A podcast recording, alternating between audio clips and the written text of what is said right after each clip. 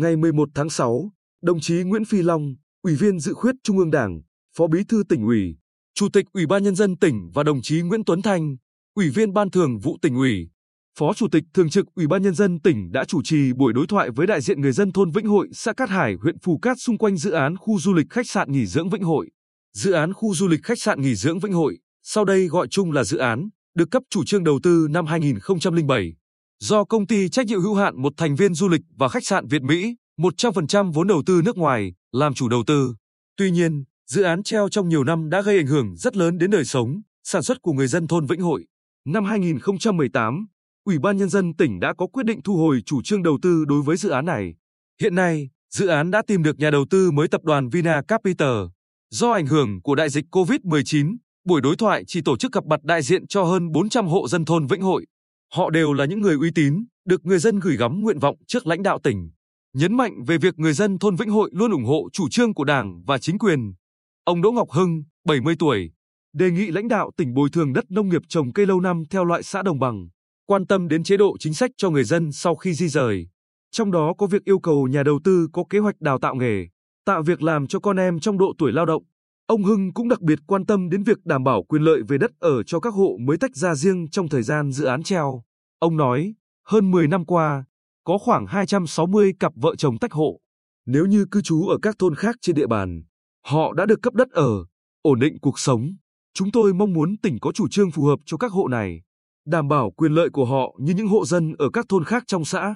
Liên quan đến vấn đề này, anh Võ Kế Chấp, 41 tuổi, kể về trường hợp của mình. Năm 2001, tôi lập gia đình. Năm 2002, sau khi xin xã cấp đất ở, tôi đã được xã phê duyệt. Cũng thời gian này, dự án chính thức được thông qua. Vì thế việc cấp đất của tôi bị đình lại. Tôi rất muốn biết với trường hợp của tôi thì sẽ được cấp đất như thế nào. Trong khi đó, ông Võ Hữu Đức, 69 tuổi, đề nghị Bà con ở đây rất muốn biết cụ thể thời gian triển khai dự án để chúng tôi ổn định tư tưởng. Mặt khác, tỉnh cần công bố thời gian đo đạc, kiểm đếm đất đai và tài sản gắn liền với đất để người dân ngừng cất nhà, tránh ảnh hưởng đến quyền lợi. Dịp này, người dân thôn Vĩnh Hội cũng đề nghị lãnh đạo tỉnh chỉ đạo để cơ quan có thẩm quyền cung cấp giá đất ở khu tái định cư Vĩnh Hội và hai khu tái định cư Cát Tiến 1 và 2 để nhân dân tham khảo, đăng ký chỗ ở. Ngoài ra, cũng cần quan tâm đến chính sách đối với ngư dân, xem xét bố trí nơi neo đậu tàu thuyền cho phù hợp. Đây là khẳng định của Chủ tịch Ủy ban nhân dân tỉnh Nguyễn Phi Long tại buổi đối thoại với người dân thôn Vĩnh Hội. Với một dự án quy mô 230 ha, hơn 400 hộ dân bị ảnh hưởng, chắc chắn sẽ còn tiếp tục phát sinh những vấn đề mới trong quá trình triển khai. Trong điều kiện của tỉnh, trên cơ sở các quy định của pháp luật, tỉnh sẽ tiếp tục nghiên cứu, điều chỉnh, bổ sung các chính sách nhằm đảm bảo quyền lợi của người dân. Chủ tịch Ủy ban nhân dân tỉnh chỉ đạo các sở, ban, ngành, đặc biệt là ban quản lý khu kinh tế tỉnh tham mưu cho lãnh đạo tỉnh trong xây dựng và tổ chức đền bù giải phóng mặt bằng, tái định cư cho người dân thôn Vĩnh Hội một cách thấu đáo. Theo đó, ban quản lý khu kinh tế tỉnh tham mưu thành lập ban giải phóng mặt bằng cho dự án này. Ban sẽ trực tiếp giải quyết các vấn đề vướng mắc của dự án. Chủ tịch Ủy ban nhân dân tỉnh cũng giao Ủy ban nhân dân huyện Phù Cát thành lập tổ vận động giải phóng mặt bằng dự án.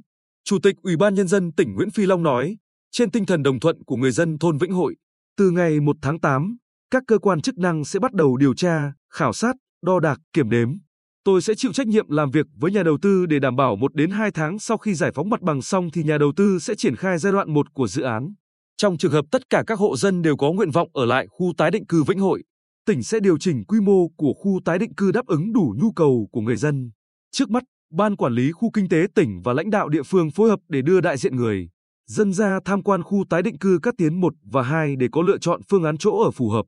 Tham quan dự án Maya Quy Nhơn Beach Resort do tập đoàn Vina Capital làm chủ đầu tư để tin tưởng vào tiến độ dự án sắp tới. Chủ tịch Ủy ban Nhân dân tỉnh khẳng định, giá đất tại các khu tái định cư sẽ không cao hơn giá bồi thường. Lãnh đạo tỉnh hiện rất quyết tâm triển khai dự án. Nhà đầu tư cũng đã có những bước đi cần thiết để chuẩn bị đưa dự án đi vào triển khai. Lãnh đạo tỉnh mong người dân ủng hộ, đồng thuận, cùng tháo gỡ những khó khăn để dự án có thể khởi công sớm nhất. Chủ tịch Ủy ban nhân dân tỉnh nhấn mạnh,